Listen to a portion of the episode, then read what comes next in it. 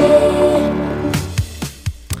Bonjour, bon réveil, bienvenue sur RCJ. Nous sommes le mardi 16 novembre 2021 et c'est la matinale info RCJ. Deux touristes israéliens toujours retenus en Turquie pour une simple photo du palais présidentiel. Des diplomates israéliens ont été autorisés à leur rendre visite. On fera le point sur cette affaire avec Gérard Benamou depuis Tel Aviv. Alors que les températures baissent, la hausse des prix du chauffage et du gaz pousse de nombreuses familles dans la précarité énergétique. Pour y faire face, le Fonds social juif unifié agit grâce aux dons de la Tzedaka. C'est ce que nous expliquera le directeur général du Fonds social euh, juif unifié, Richard Audier.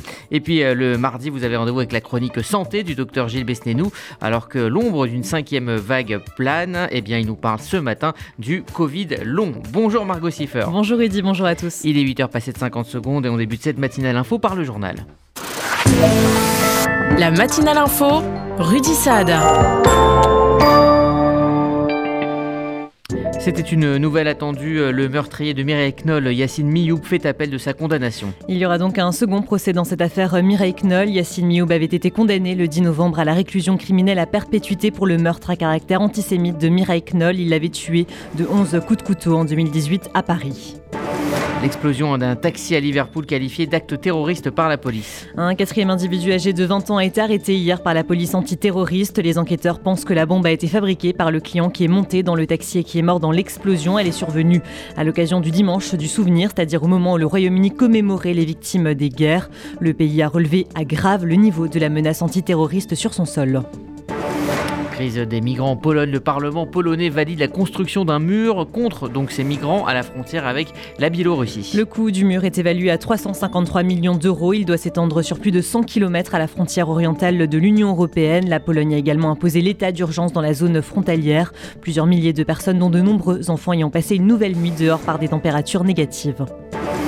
Pologne, toujours trois personnes arrêtées après une manifestation antisémite. L'une d'entre elles est un militant d'extrême droite, une autre avait déjà été condamnée à une peine de prison pour avoir brûlé l'effigie d'un juif. Les individus ont cette fois-ci scandé des slogans comme Mort aux juifs. Cela s'est passé lors d'un rassemblement le jour de l'anniversaire d'indépendance de la Pologne. Les participants ont également brûlé des documents qui portaient sur les droits des juifs.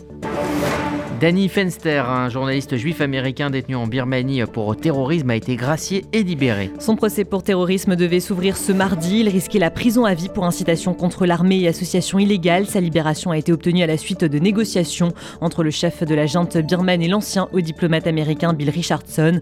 Le département d'État appelle à la libération des autres prisonniers injustement détenus en Birmanie. En Israël, un exercice de grande ampleur qui simulera une attaque à la bombe aura lieu à Jérusalem. L'exercice vise à simuler la façon dont le gouvernement et les services d'urgence du pays réagiraient à une attaque à la bombe qui comprendrait des éléments radioactifs. De nombreuses forces de sécurité seront mobilisées dans les rues de la capitale. Un exercice du même genre avait déjà été lancé en octobre dernier.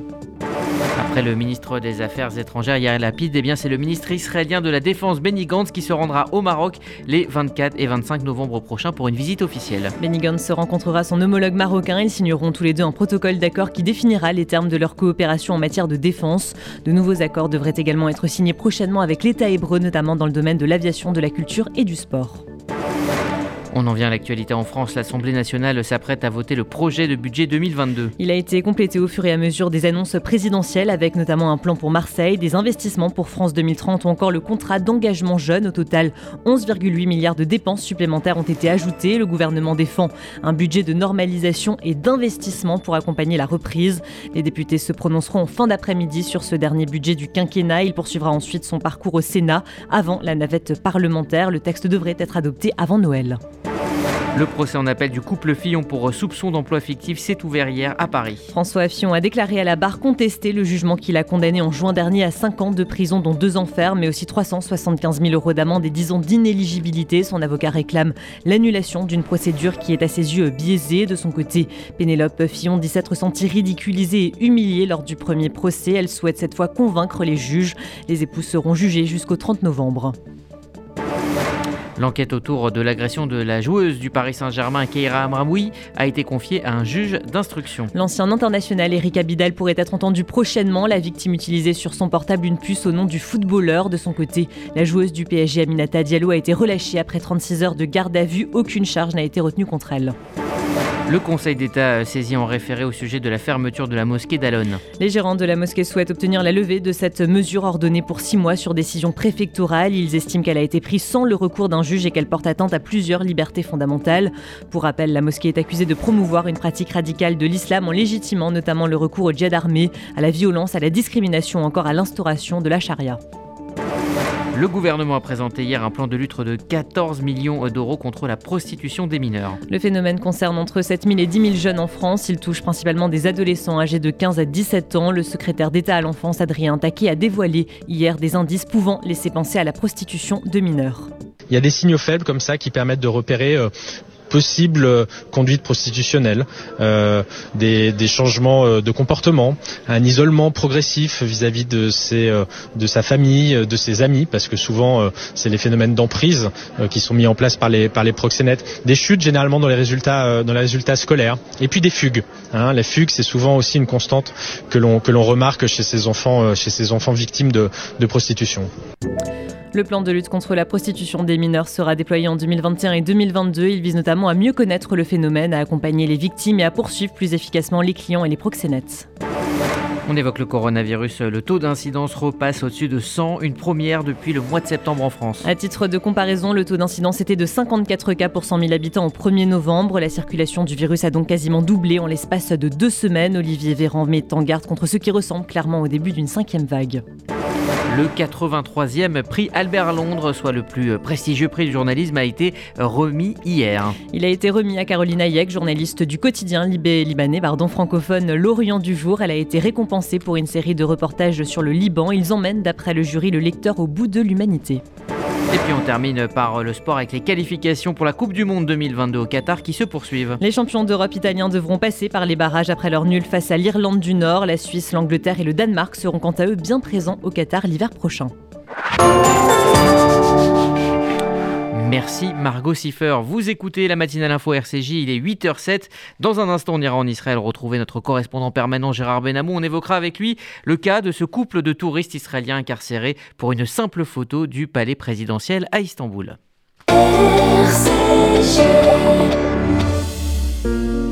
Bonjour, je suis Anne Sinclair et je suis très heureuse d'être cette année la marraine de cette grande campagne du FSJU, la Tzedaka. La Tzedaka est une campagne universelle que je suis très fière de soutenir, alors continuons d'écrire ensemble la solidarité. Donnez sur tzedaka.fr. Vous faites votre alia Depuis 30 ans, Sonigo Déménagement Groupe Fidi s'occupe de tout. Expédition en groupage maritime et conteneurs personnalisés, assurance tout risque, véhicules, solutions de stockage pour courte et longue durée en nos dépôts ultra sécurisés. Sonigo Déménagement, agent en douane certifié Fidi et reconnu par les autorités, facilitera toutes vos démarches. Sonigo Déménagement Groupe Fidi au 01 76 54 92 92 01 76 54 92 92 ou sur le www.sonigo.eu. Vous êtes une famille avec des enfants scolarisés. Alors écoutez bien et notez dans un instant ce numéro de téléphone. Il va tout changer dans votre futur Alia. Avec l'Alia de groupe, les familles bénéficient d'un accompagnement sur deux ans, une Alia VIP, des aides financières, un soutien administratif pour vous et scolaire pour vos enfants, un accueil incomparable une fois en Israël. Vérifiez votre éligibilité au programme Alia de groupe au 01 86 96 93 51 01 86 96 93 51. Réservé aux familles avec enfants scolarisés. Nathalie et Mordi Oknin voulaient simplement photographier en bon touriste le palais présidentiel turc à Istanbul. Ils ont été accusés euh, d'espionnage par les autorités et incarcérés. Bonjour Gérard Benamou. Bonjour Rudy, bonjour à tous. Vous êtes notre correspondant permanent en Israël. La question qui se pose euh, maintenant, c'est de savoir euh, si Israël et la Turquie réussiront à éviter une crise diplomatique.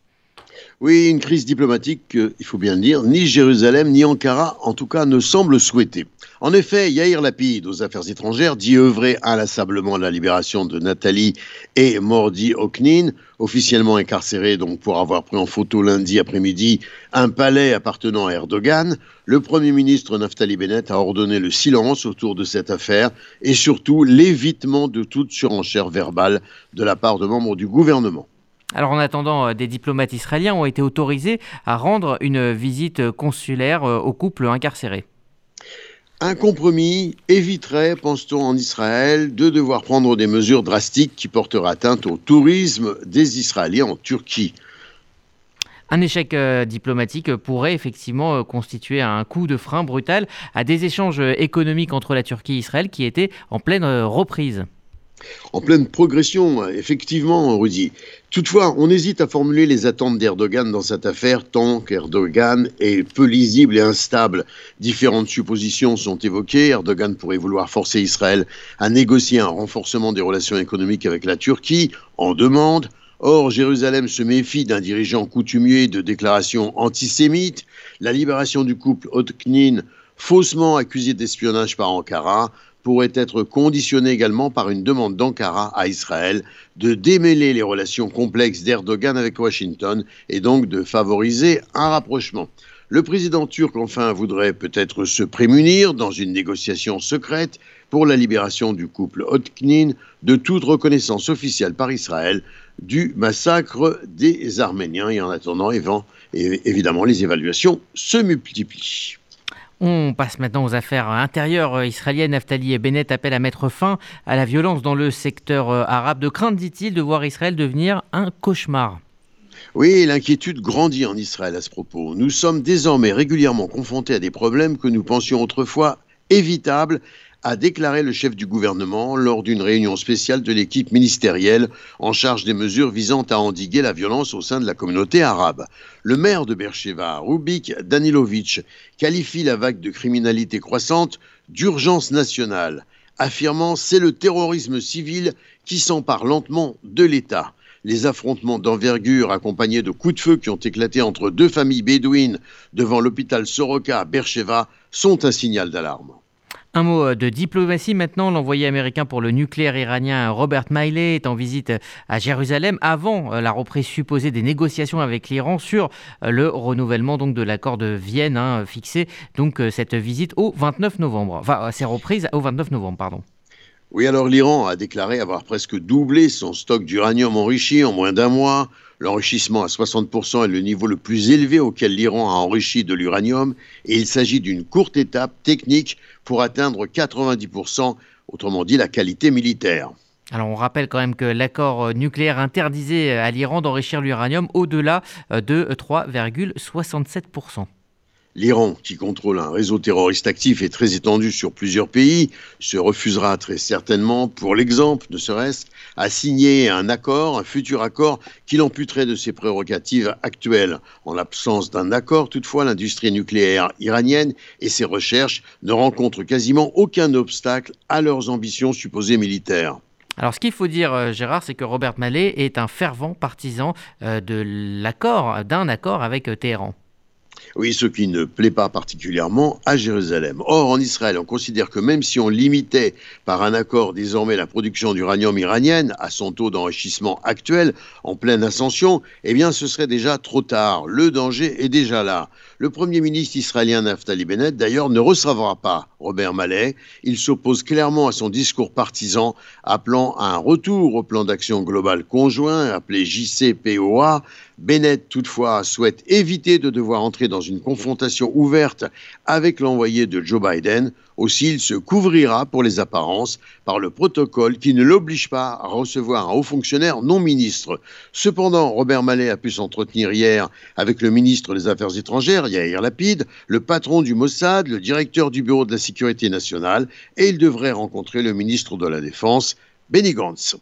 Gérard Benamou en direct de Tel Aviv pour RCJ. Merci Gérard. Vous écoutez euh, la matinale info RCJ, il est 8h14. Dans un instant, on évoquera la campagne de la Tzedaka qui, vous le savez, a démarré euh, dimanche dernier. Vous verrez comment euh, le Fonds social juif unifié agit face à la précarité énergétique qui touche de nombreuses familles.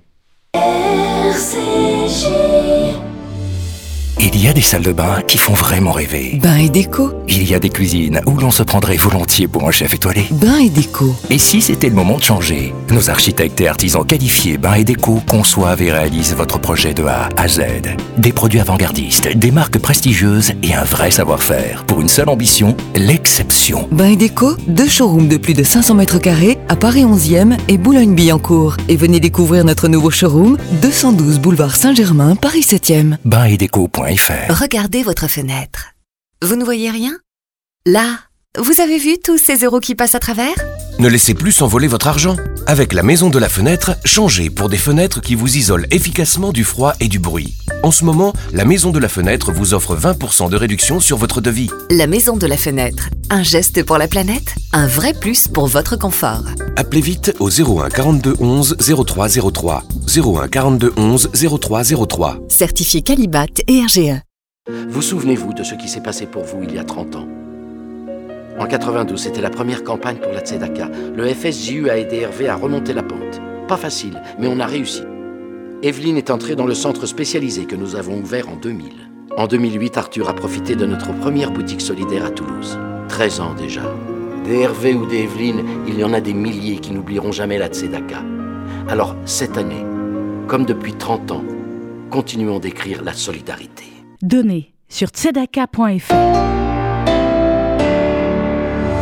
Un Français sur cinq dit avoir souffert du froid chez lui cette année. C'est ce qu'avait révélé un sondage du médiateur de l'énergie en octobre dernier.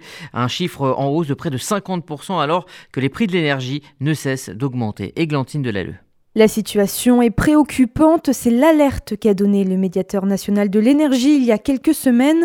Près de 20% des foyers interrogés ont déclaré avoir souffert du froid pendant au moins 24 heures dans leur logement, un chiffre en hausse puisqu'ils étaient seulement 14% l'année dernière. En cause une mauvaise isolation, un hiver rigoureux, mais aussi une facture conséquente puisque 60% des Français ont baissé le chauffage chez eux pour faire des économies et ce sont les jeunes les plus touchés par cette précarité précarité énergétique. Cette année, près de la moitié des 18-34 ans ont eu des difficultés à payer certaines factures de gaz et d'électricité. Depuis le début de l'année, les prix de l'énergie ont fortement augmenté dû à la reprise économique. Afin de limiter cette hausse, le gouvernement a décidé de bloquer les prix du gaz jusqu'en avril. En février prochain, il limitera aussi à 4% la prochaine hausse des prix de l'électricité. Et toujours face à cette flambée des prix de l'énergie, le groupe EDF a annoncé l'arrêt des coupures de l'électricité pour les personnes en situation d'impayé et ce toute l'année et non plus seulement pendant la trêve hivernale. À la place, l'entreprise réduira la puissance énergétique des foyers, une décision qui débutera à partir du 1er avril 2022. Églantine Delalleux. Et pour en parler, euh, nous sommes ce matin en studio avec euh, Richard Audier, le directeur général du Fonds social juif unifié. Bonjour Richard Audier. Bonjour. Merci d'être avec nous euh, ce matin en studio. Alors euh, voici typiquement le genre de situation où le Fonds social via euh, la Tzedaka peut agir dans des cas très précis.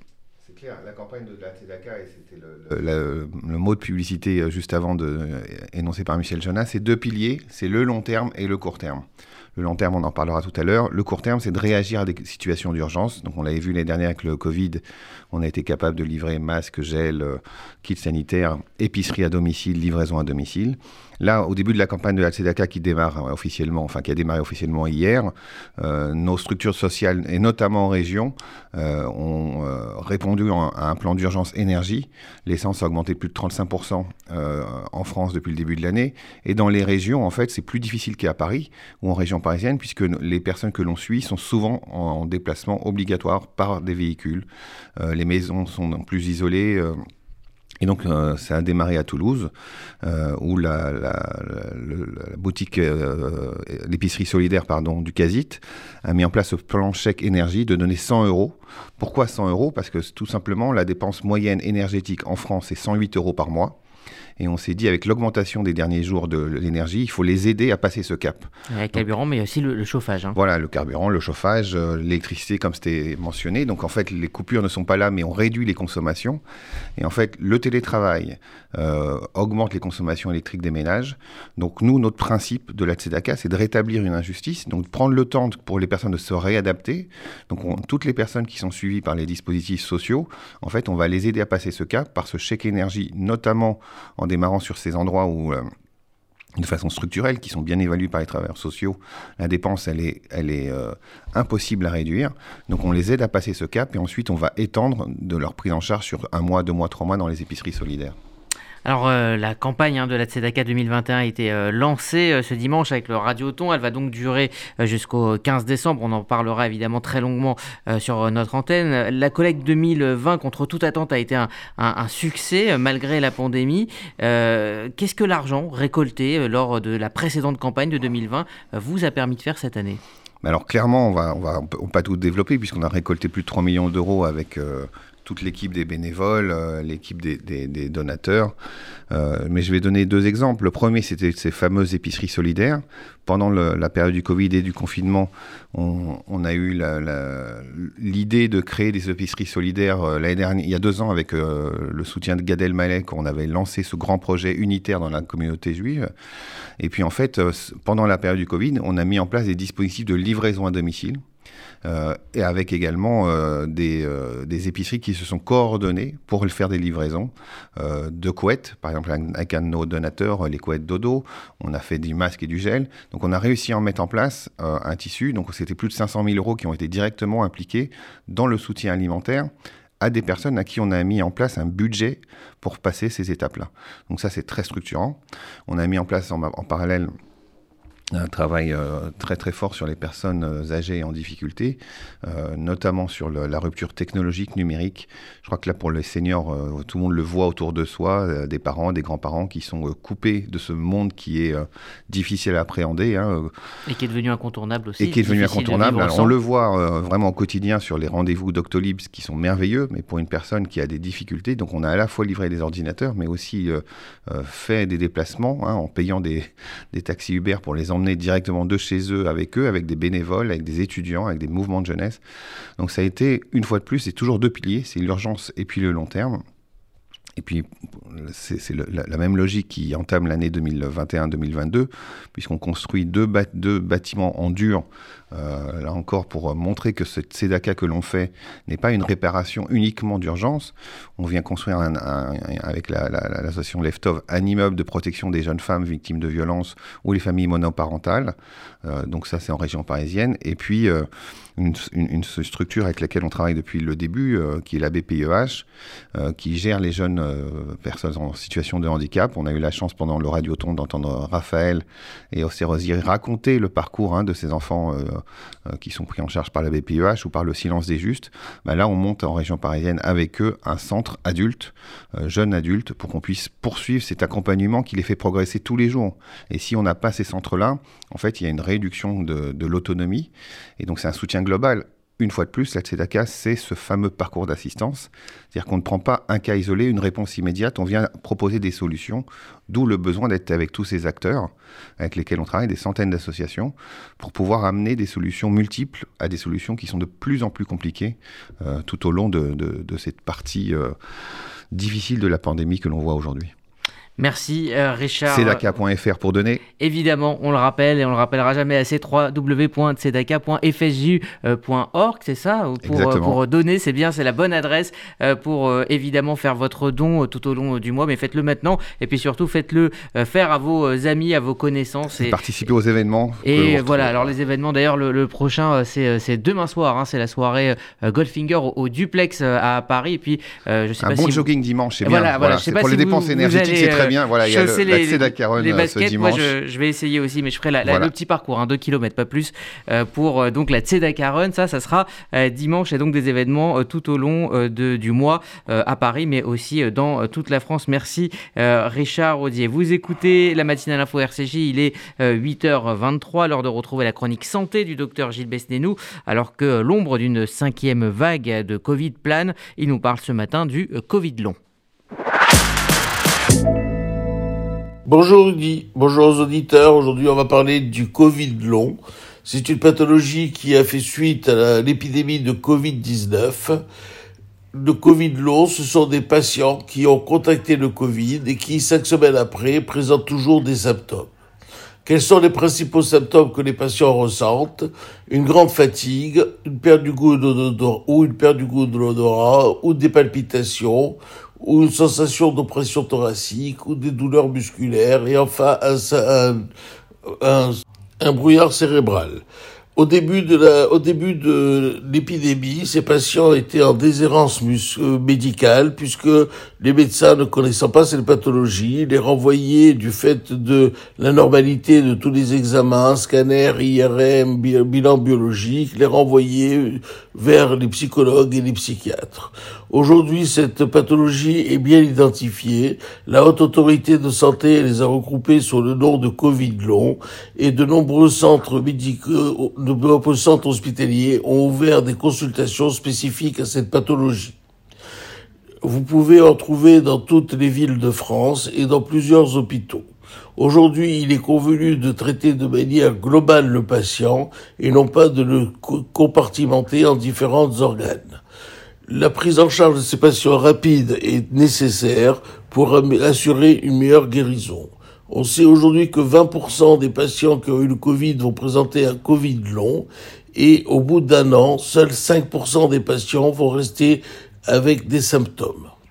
La Haute Autorité de Santé préconise aux médecins une écoute et une empathie envers ces patients et l'on sait aussi que la mobilisation des patients va aider à leur guérison. Voilà ce que je voulais dire aujourd'hui pour ces patients Covid longs qui restent une pathologie que l'on découvre et pour lequel on n'a malheureusement encore pas toutes les armes pour les guérir.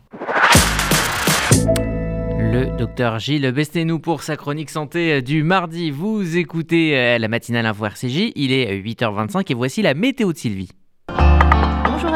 À Paris, le ciel restera bien chargé aujourd'hui. Un ciel très nuageux à couvert, des brumes et une visibilité réduite ce matin. Température comprise entre 6 et 8 degrés. À Lyon, le ciel sera bien chargé, beaucoup de nuages et des températures ne dépassant pas 9 degrés. Et à Tel Aviv, du beau temps peu nuageux et 25 degrés au meilleur de la journée. Bonne journée sur RCJ. Merci Sylvie, c'est la fin de cette matinale info euh, RCJ. RCJ, vous le savez, euh, ça continue euh, sur les applis disponibles sur Apple et sur Android. Pour la FM, rendez-vous à 11h avec Essentiel, le rendez-vous culture de RCJ présenté par Sandrine Seban, spécial appel national pour la Tzedaka. Elle évoquera le thème de la précarité étudiante avec Nicole Amouyal de l'OPEJ et puis Noémie Madar, présidente encore pour quelques jours de l'UEJF. Et puis, je vous retrouverai évidemment à midi avec toute l'équipe et toute la rédaction euh, pour RCJ euh, midi. Et puis à 13h, Caroline Gutmann recevra Valentin Retz pour son roman La sorcellerie, paru chez Gallimard. Et ça, ça sera dans l'émission Post-Phase. Voilà pour le programme de la journée. Journée que je vous souhaite excellente sur notre antenne.